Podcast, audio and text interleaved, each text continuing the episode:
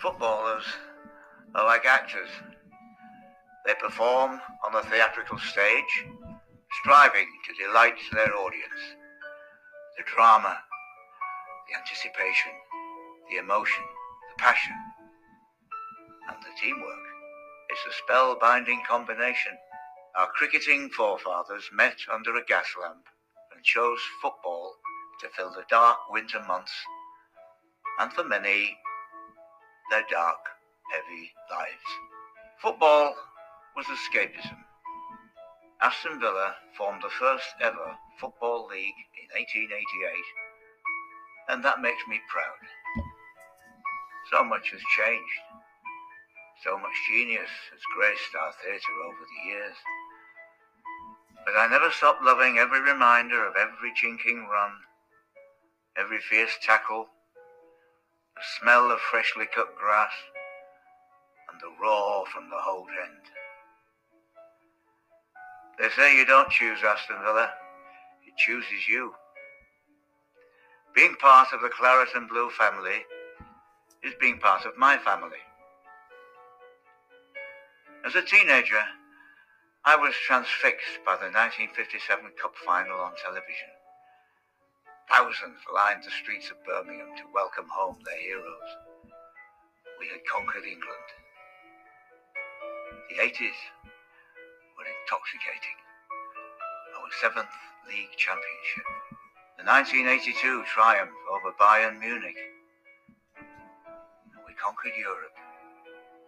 I remember a rain-soaked night at Villa Park as they paraded the League Cup they'd won at Wembley in March 1994. And in 1996, the thrill of being there at Wembley with my family for the 3-0 victory over Leeds in the final. But from great heights, there has been the pain of defeat. Losing to Chelsea at the old Wembley Stadium in the 2000 FA Cup final, to Manchester United at the new Wembley in the 2010 League Cup final. But the lows just make the highs higher. We are at the heart of English football.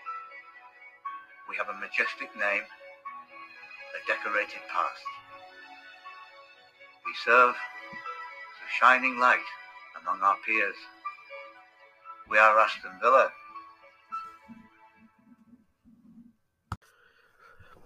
Ja tervetuloa taas Holten podcastin parin noihin David, noiden David Bradlin hienoja sanojen jälkeen on hyvä palata tähän Superliigan jälkeiseen aikaan, koska siinä tuli aika hyvin ilmi se, että mitä sekä villan kannattaminen on, että mitä ylipäätänsä jalkapallo on.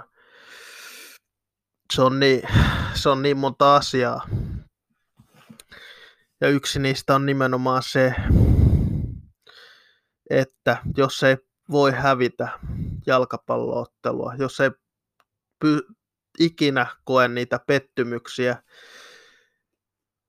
mitä on esimerkiksi villafanit varmasti kokeneet, on putoamisia, on li- liigakapin finaalitappioita, FA Cupin finaalista tappio, mutta yksinkertaisesti nuo hetket, ne tekevät niistä voitoista niin paljon hienompia, niin paljon parempia, kun on pystynyt kokemaan tai on kokenut myös niitä karvaita pettymyksiä, mitä on tämä villankin kannattaminen ollut. Niitä pettymyksiä on huomattavasti enemmän, enemmän ollut kuin mitä niitä hienoja hetkiä, mutta niiden kautta tullaan saamaan vielä juhlittavaa niistä tulevista voitoista, mitä tullaan voittamaan.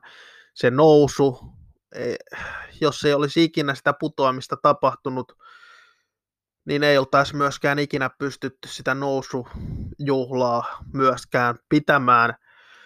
Ja se on ollut yksi parhaita hetkiä villakannattajana se nousu, ainakin minulle henkilökohtaisesti, koska en ole päässyt pokaaleita vielä kokemaan. Lähimpänä oli Liigacupin finaali 2010. Kiitos Phil Dowdin. Villa ei sitä ottelua ikinä pystynyt voittamaan, ja se on myös urheilun suola ylipäätänsä urheilun sekä jalkapallon, että, että myös voi hävitä otteluita. Superliiga oli konsepti, jossa ei yksinkertaisesti ole väliä, voittaako vai häviääkö. Sama voittajat ja häviäjät saavat yhtä paljon suunnilleen rahaa, ei, ja ylipäätänsä vuodesta toiseen samat pääsisivät kilpailemaan, vaikka niin, vaikka ei, vaikka miten menisi sarjassa, niin samat joukkueet pääsisivät kilpailemaan. UEFAn uusi Champions League-projekti, se on menossa myös samaan suuntaan hieman. Nimittäin sieltä kaksi joukkuetta pääsisi vanhoilla meriteillä, pelasivat he miten, sarja, miten huonosti tahansa sarjassa. Eli käytännössä jos West Ham tulisi vaikka viidenneksi, Arsenal olisi vaikka yhdeksäs eikä pääsisi Champions Leagueaan, niin todennäköisesti Arsenal pääsisi mestareiden liigaa silloin. Toki ei West Hamilla muutenkaan pitäisi olla mitään asiaa viidentenä, viidentenä mestareiden liigaan, mutta jos ei viides pääse mestareiden liigaan, niin ei silloin pitäisi yhdeksännenkään päästä. Se on seuraava asia, mihin pitää ehdottomasti puuttua jalkapalloyhteisön. Hienoa oli, että Superliiga kaadettiin. Se oli niin urheiluhengen vastainen hanke, että sitä ei yksinkertaisesti voinut hyväksyä. Ja seuraava askel on sitten, mit, mitä rangaistuksia pitää näille superliigajoukkueille antaa. Mielestäni pitää rangaista joka ikistä seuraa, ainakin Englannissa englantilaisia seuroja ihan valioliikan toimesta – en tiedä minkälainen rangaistus olisi sopiva, en, en ota siihen isommin kantaa, mutta rangaistus pitää olla. Noin ei voi käyttäytyä, oli äärimmäistä epäkunnioitusta näiltä kuudelta seuralta muita 14 seuraa kohtaan, mitä ei ole nähty. He menivät jumplimaan tuollaisen liigan muiden joukkueiden selän takana. Se ei ole hyväksyttävää yhtäkään näistä seura- seuroista ei pidä kehua sen takia, että he, ei, he päättivät vetäytyä tästä sarjassa. He olivat tehneet sopimukset. He joutuvat sen sopimusrikkeen takia maksamaan järjettömät summat todennäköisesti Real Madridille, Barcelonalle ja Juventukselle, jotka ilmeisesti ovat ainoat seurat, jotka ovat vielä tuossa hankkeessa mukana. Joten se oli pitävä sopimus ja he menivät sen allekirjoittamaan. Se kertoo heidän aikeistaan. Ja se on ehdottomasti rangaistuksen arvoinen. Mikä se on? En tiedä, en ota kantaa. Onko,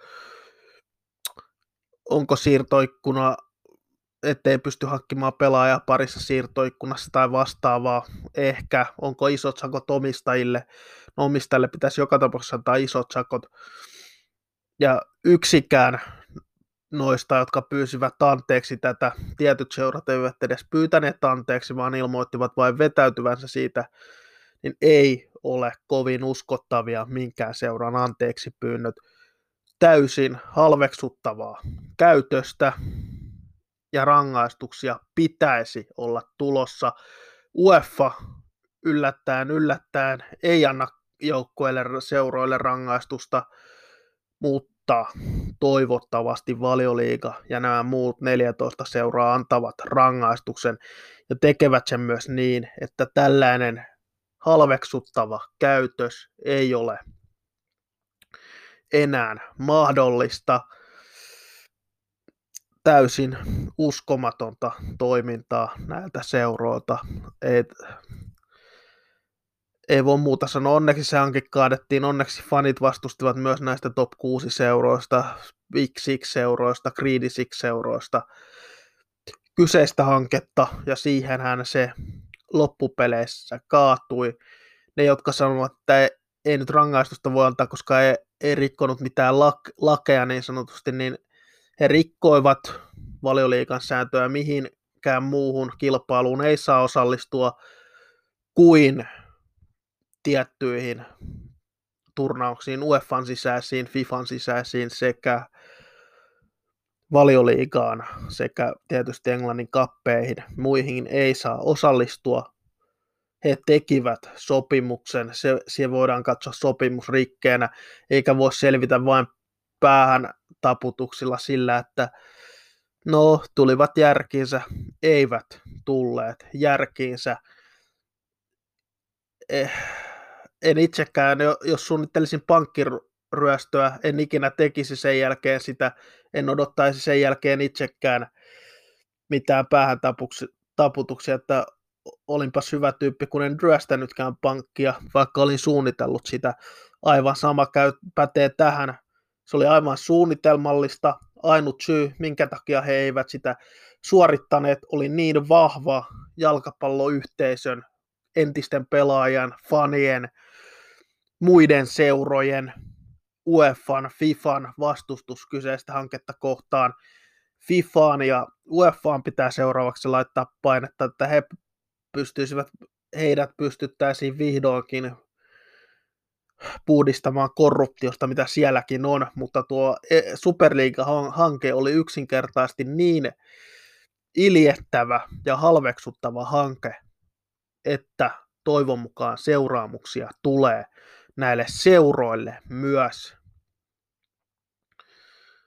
Niin. En tiedä mitä seuraamuksia. Joku voi sanoa, että turha faneja siitä on rankaista, turha pelaaja tai managereita on siitä rankaista. Fakta on kuitenkin se, että ketä kiinnosti, kun Buri meni konkurssiin. Ei siinä ajateltu pelaajia, managereita, faneja yhtään.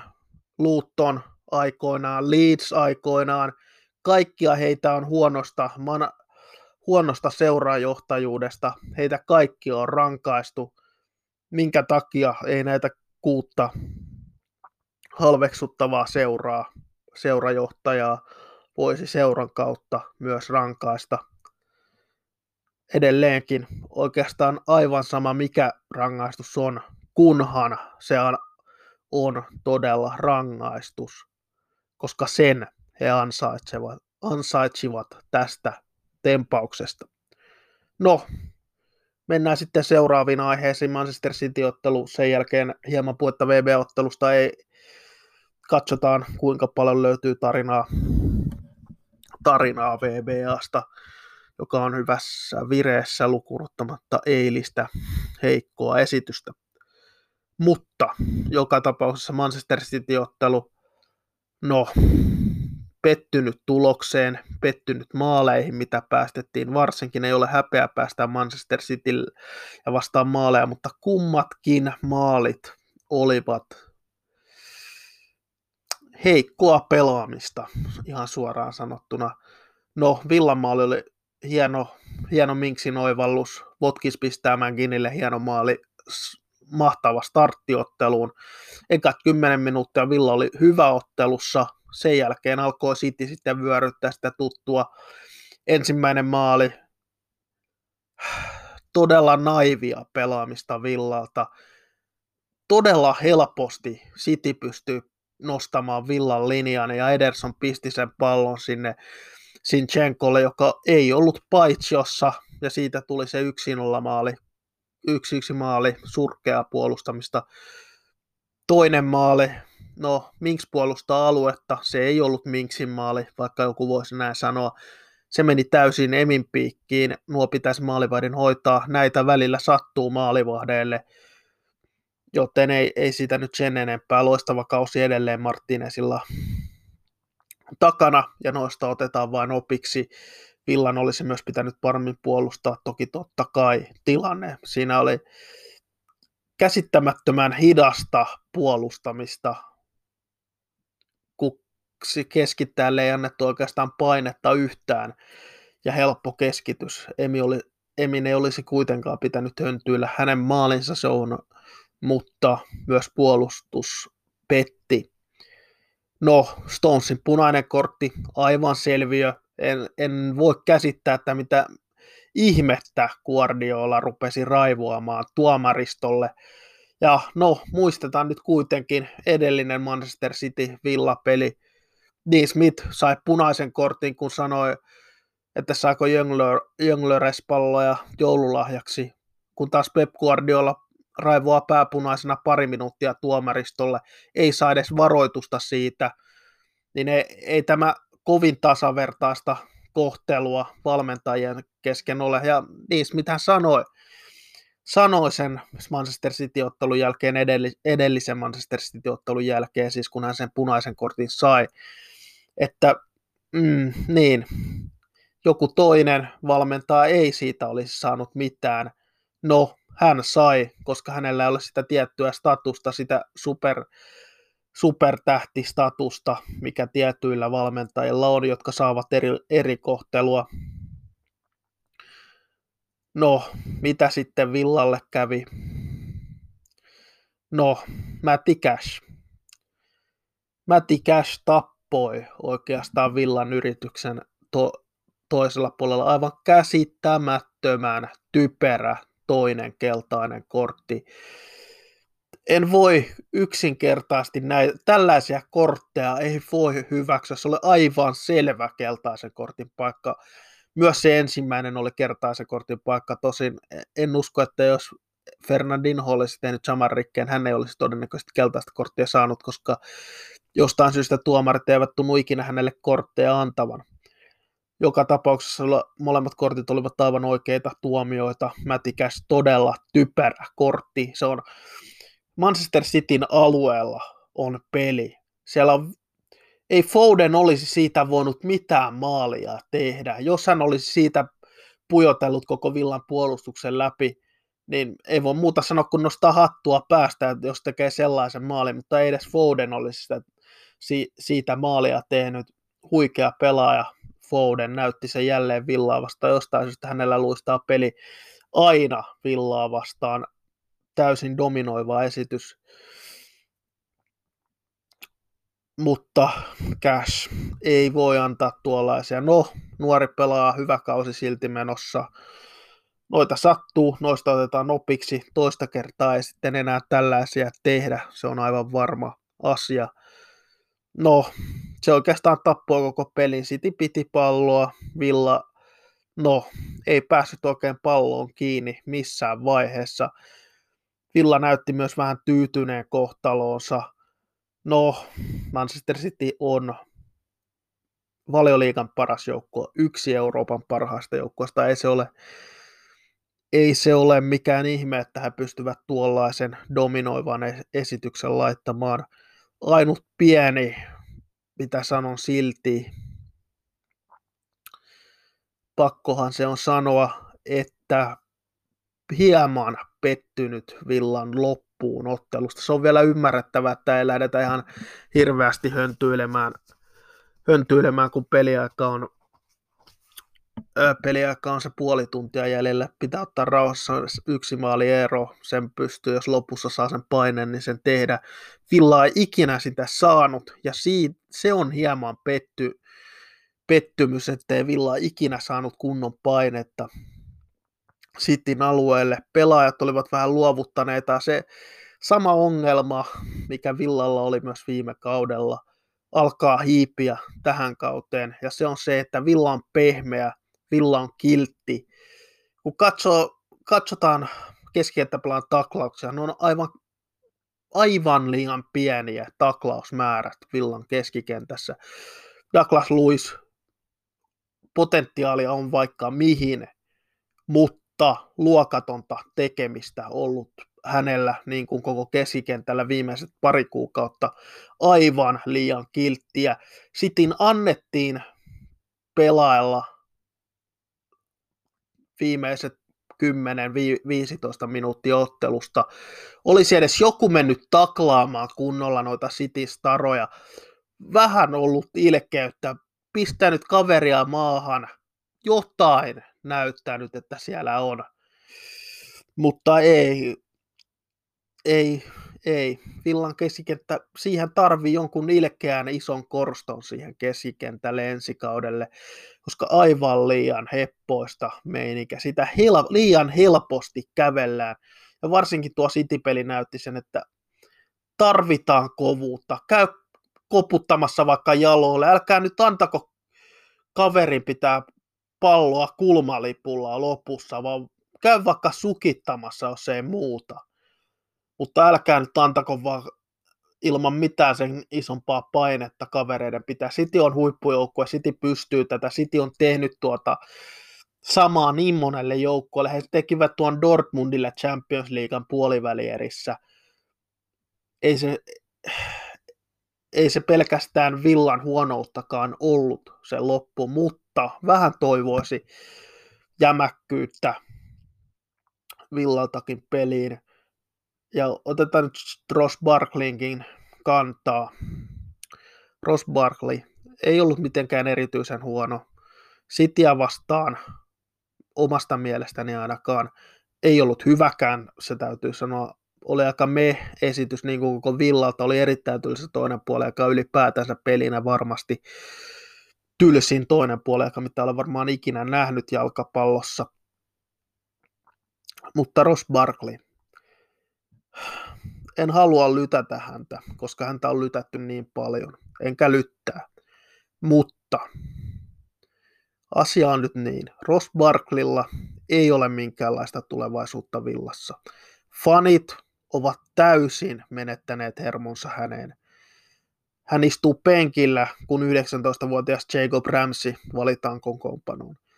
Tällä hetkellä pitää miettiä, mikä funktio Ross Barklilla on edes istua penkillä villassa.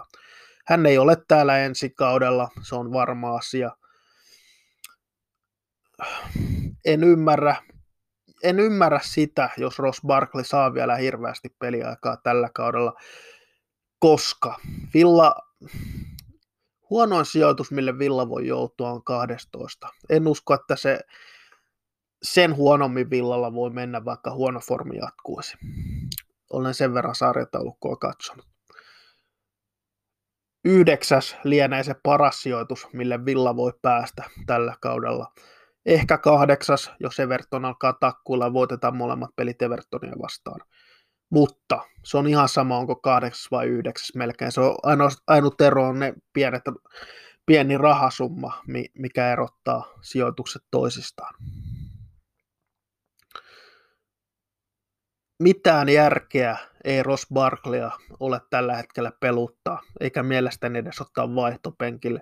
Ne minuutit, mitä Ross Barkleylle mahdollisesti annetaan loppukaudesta, ne voisi antaa jollekin nuorelle pelaajalle, Jacob Ramsey mie- mielellään myös jokaisessa ottelussa avauksessa loppukauden toivon mukaan, että saa lisää peliaikaa Sansonille – ajetaan sisään, jos loukkaantuminen ei ole vakava.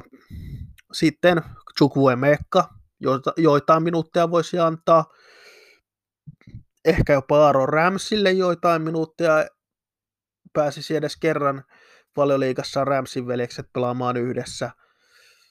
Ja näin, mutta toivon mukaan Barklia ei enää villassa, villassa nähdä, eikä edelleen ei ole mitään Barklia vastaan. Mutta jos miehen tulevaisuus ei ole täällä, Filla ei pysty europaikoille menemään, Villa ei pysty matemaattisestikaan enää putoamaan, niin ei siinä ole mitään funktiota pitää Ross Barkleya penkillä. Ei ole mitään funktiota antaa Ross Barkleylle minuuttia niin ikävältä kuin se kuulostaakin se on ammattilaisurheilua. Pitää kääntää jo hieman katseita tulevaisuuteen, hieman katseita ensikauteen.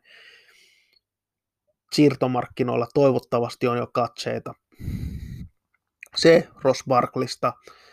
Ennen kuin mennään Webaotteluun, täytyy sen verran vielä sanoa Superliigasta.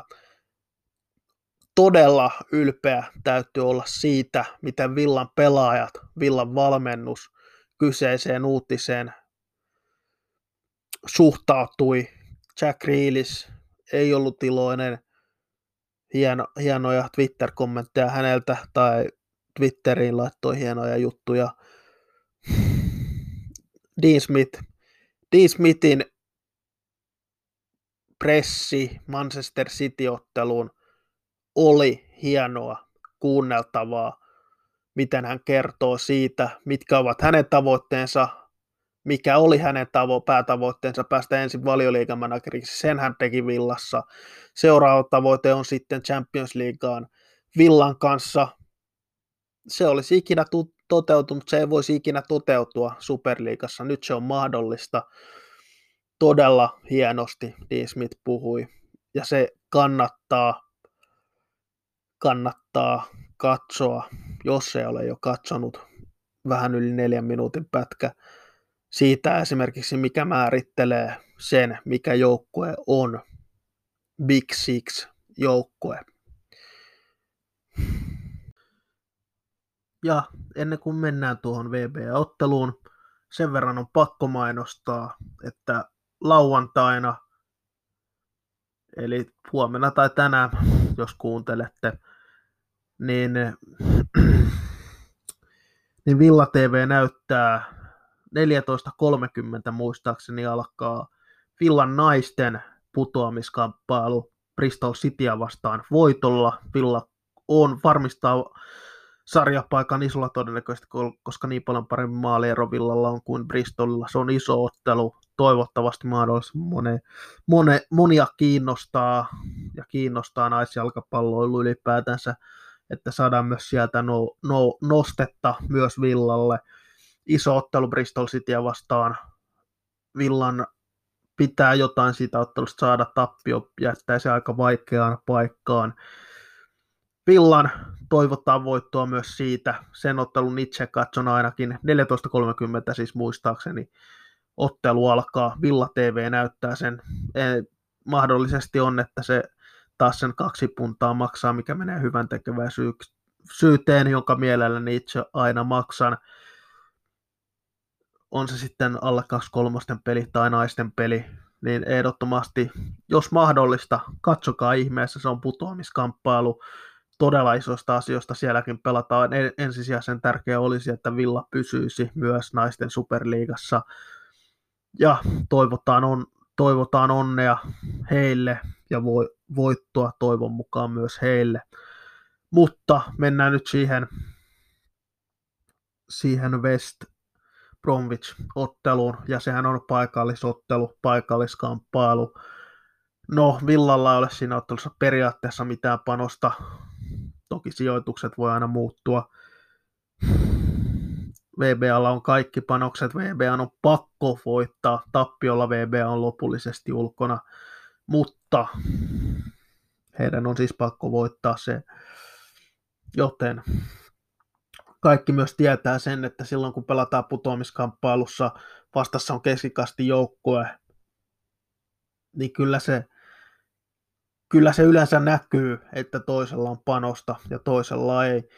Tosin täytyy myös se sanoa, että Villalla varmasti on halua pistää tämä huono formi nyt poikki vihdoin ja viimein. Toki kaksi edellistä tappiota on tullut nimenomaan Liverpoolille ja Manchester Citylle. Kaksi peräkkäistä tappiota siis tullut. Fulham sitä ennen voitettiin kuitenkin aika tasaisen varmasti Villa on pisteitä pystynyt napsimaan. Ja Villalle ei hirveän pitkiä tappioputkia ole tullut. Kaksi, kaksi tai kolme peliä on Villan pisin tappioputki tällä kaudella.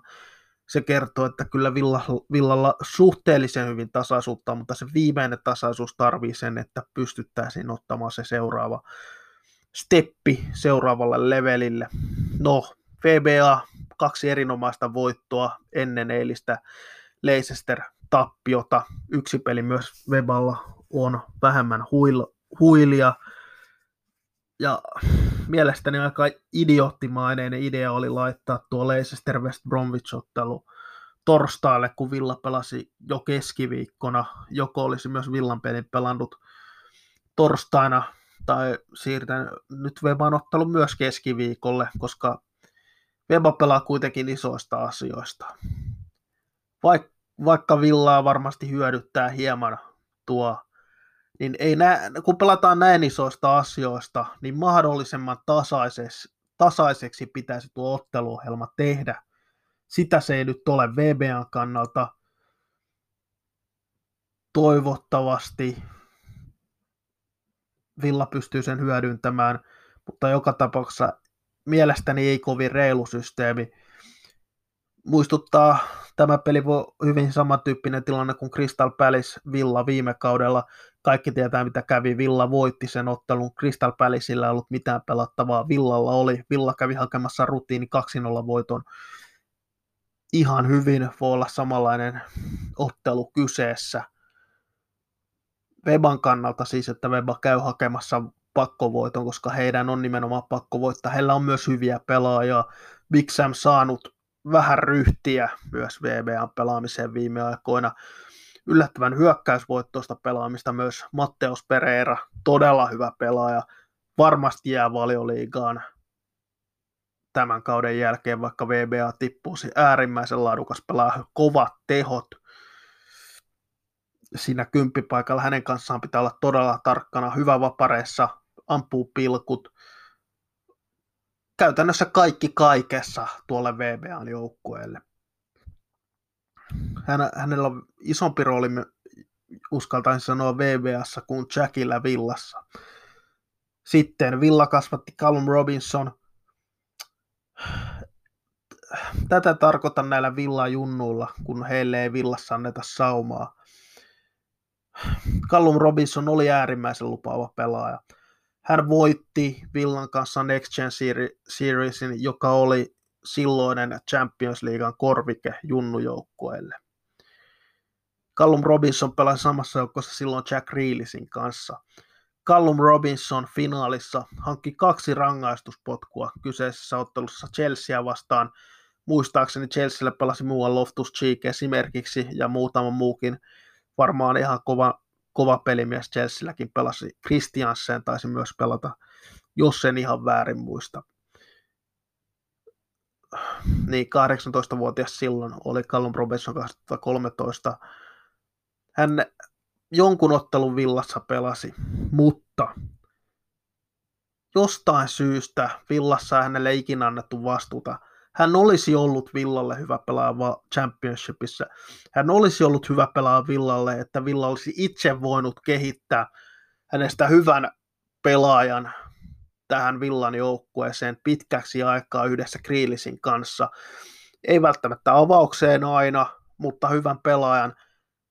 Mutta Villan putoaminen, itse asiassa putoamiskaudella Robinson jonkun pelin pelasi, sitten Villa putosi, sopimus loppui. En tiedä kuka, kuka siellä oli vastuussa siitä, että hänet päästettiin ilmaiseksi pois.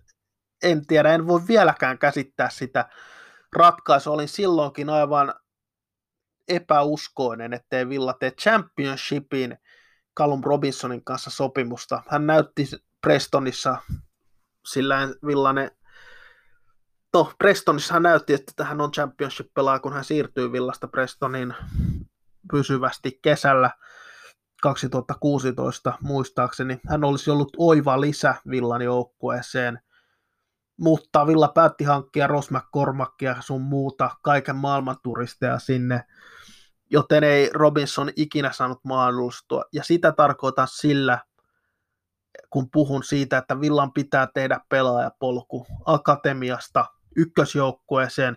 Callum Robinson olisi voinut kehittyä villassa vielä paremmaksi pelaajaksi, mitä hän on nyt. Hän on nyt sellainen Championship ja valioliikan välimallin pelaaja.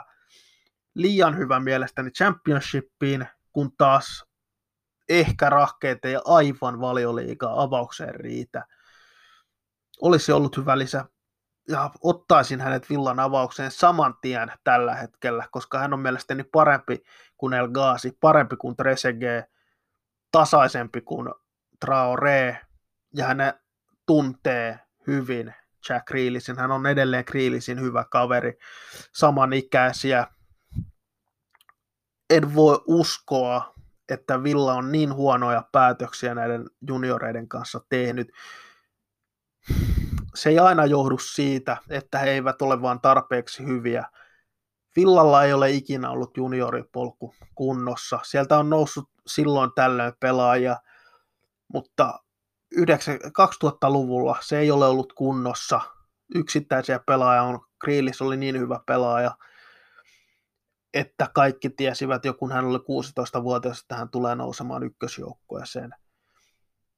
Robinson äärimmäisen lupaava pelaaja nuorena olisi voinut ja voisi edelleen pelata villassa, jos villa olisi häntä päästänyt ilmaiseksi pois putoamisen jälkeen aivoton ratkaisu, kuka ikinä sen tekikään. No, se Robinsonista tulee varmaan tekemään maalin. Hän on hyvässä vireessä ainakin ollut viime aikoina. Pystyy ratkaisemaan, niin, hyvä pelaaja. Olisi ollut hyvä lisä tähän Villan tämänhetkiseen joukkueeseenkin. No, Diagne tuntuu olevan aina paitsiossa, kun häntä katson. Hän varmaan tehnyt, varmaan tehnyt yli viisi paitsiomaalia tällä kaudella, kun hän puolessa välissä kautta tuli. On hyvä hyökkääjä, mutta tuntuu olevan aina paitsiossa. No, hänen kanssaan pitää olla tarkka. Gallagher, Chelsea-laina, hyvä pelaaja. John Stonein kaikki muistavat Villasta oli lähellä nostaa Villan takaisin. No, mitä voi odottaa VBAlta? He pelasivat hyvää futista Chelsea ja Southamptonia vastaan. Leicester teurasti heidät ensimmäisellä puoliajalla. Se, vaan, se todennäköisesti tarkoittaa sitä, että Big Sam laittaa alakerran kuntoon – lähtevät jopa viiden alakerralla. Se on erittäin hyvin mahdollista, että lähtevät. Ja uskon, että lähtevät jopa viiden alakerralla pelaamaan tai kolmena topparin linjalla, miten se nyt ikinä haluaakaan katsoa. Joka tapauksessa ei tule olemaan helppo murtaa ilman kriilisiä tuota, tuota alakertaa VBAlta. Mutta mennään sitten West Bromwichin mahdolliseen avauskokoonpanoon. Maalissa totta kai Sam Johnstone, joka nousi Englannin maajoukkueeseen viime maajoukkuetauolla. Alakerta, siellä on puolustuksessa todennäköisesti Semi Ajay, Daraushi sekä Kyle Bartley toppari kolmikkona Furlong Townsend lienevät laitapakkiosastoa keskikentällä. Sitten Jokuslu ja Maitland Niles sekä todennäköisesti Gallagher kolmantena Pereira siinä kymppipaikalla, Dianie kärjessä, en usko Robinsonin aloittavan ottelussa. Hyvässä vireessä oleva Robinson lienee vaihtopenkillä, mutta se jää nähtäväksi. En tosiaan VBAn, minkälaisella kokoonpanolla he mahtaisivat lähteä, en tiedä sen kummemmin, mutta vaikea ottelu on Villalle tulossa. Mutta tosiaan sitten Villan tilanteeseen, joka on mielenkiintoinen. Villalla on paljon loukkaantumisia. Sanson on sivussa, varmasti Jack on poissa edelleen. Jack jopa kolme seuraavaa peliä saattaa olla sivussa West Bromwich-ottelun mukaan lukien, eli West Bromwichin ottelun todennäköisesti mahdollisesti siis vielä kaksi ottelua sivussa, mitään sata varmaa sekään ei ole. Ensi viikolla skannauksia, skannauksia ja katsotaan sitten missä mennään Kriilisin suhteen. Cash on pelikiellossa myös. Eli toivottavasti Barkley ei myöskään. Toivon, ehkä tuntuu ka- tylyltä, mutta toivon, ettei Barkleya nähdä edes kokoonpanossa. Mutta tuskin ainakaan avauksessa. No, Nakamba vai Luis vai kumpikin, se on mielenkiintoinen kysymys. En usko, että Nakamba on avauksessa – vaan Luis taitaa jatkaa, mutta Luisin otteet viime aikoina ovat olleet niin heikkoja, että toivoisin Nakaban aloittavan. Luis on niin heikko kaksinkamppailussa ollut viime kuukaudet, että jotain pitää Luisinkin keksiä, jotain, jotenkin pitää Luisin parantaa nyt omaa, omaa tekemistään. Öö, kuka tulee sitten Cashin paikkaaksi, onko se Elmo, onko se jopa nuori Kessler. No, se on aika varmasti Elmo, joka tulee aloittamaan oikeana pakkina. Mutta siinä pari pointtia pitää muistaa tästäkin asiasta. Nimittäin, no huomenna ainakin selviää se, pelaako Kessler alle 18-vuotiaiden sarjapelissä Brightonia vastaan. Se voi kertoa aika paljon, onko hän kokoonpanossa, koska hän on treenannut yhdessä Filocin, Pideisin sekä Karnichukuen Mekan kanssa ykkösjoukkueen, ykkösjoukkueen kanssa. Se kolmikko on siis treenannut, joten hyvin todennäköistä on, että Kessler on ainakin penkin puolella. En usko, että hän avaa, koska Elmo avaa, mutta se mikä tekee tilanteesta mielenkiintoisen on se, että Elmolla on Ramadan, eli hän on, hänellä on paasto tällä hetkellä. Se on varmasti raskas, joten on mahdollista, että Kessler tulee vaihdosta kentälle.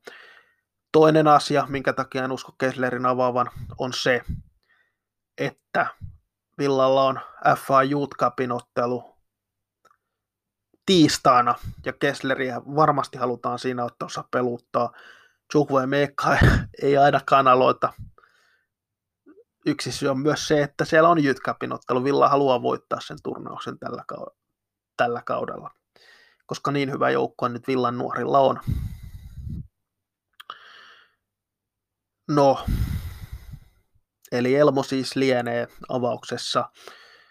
Villan puolustus on pitkään ollut pitämättä nollapeliä. Nyt olisi hyvä paikka siihen, mutta ei se helppo työ ole. Weba on ollut sen verran va- vahva viime peleissä lukunottamatta Leicesteria vastaan.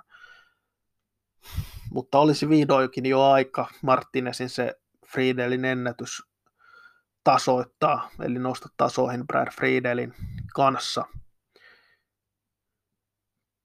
No, aloittaako Ramsey laidalla, aloittaako hän keskellä, on myös mielenkiintoinen kysymys, mihin saadaan vastaus silloin. Uskon, että hän pelaa keskellä ottelussa ja El Ghazi Traore laidoilla.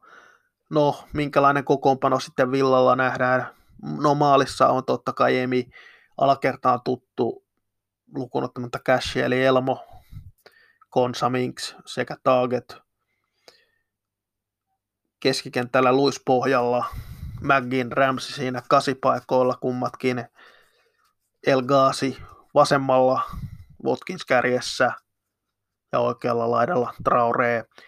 Vesli on myös hyvin mahdollisesti kokoonpanossa mukana, mikä on hieno asia.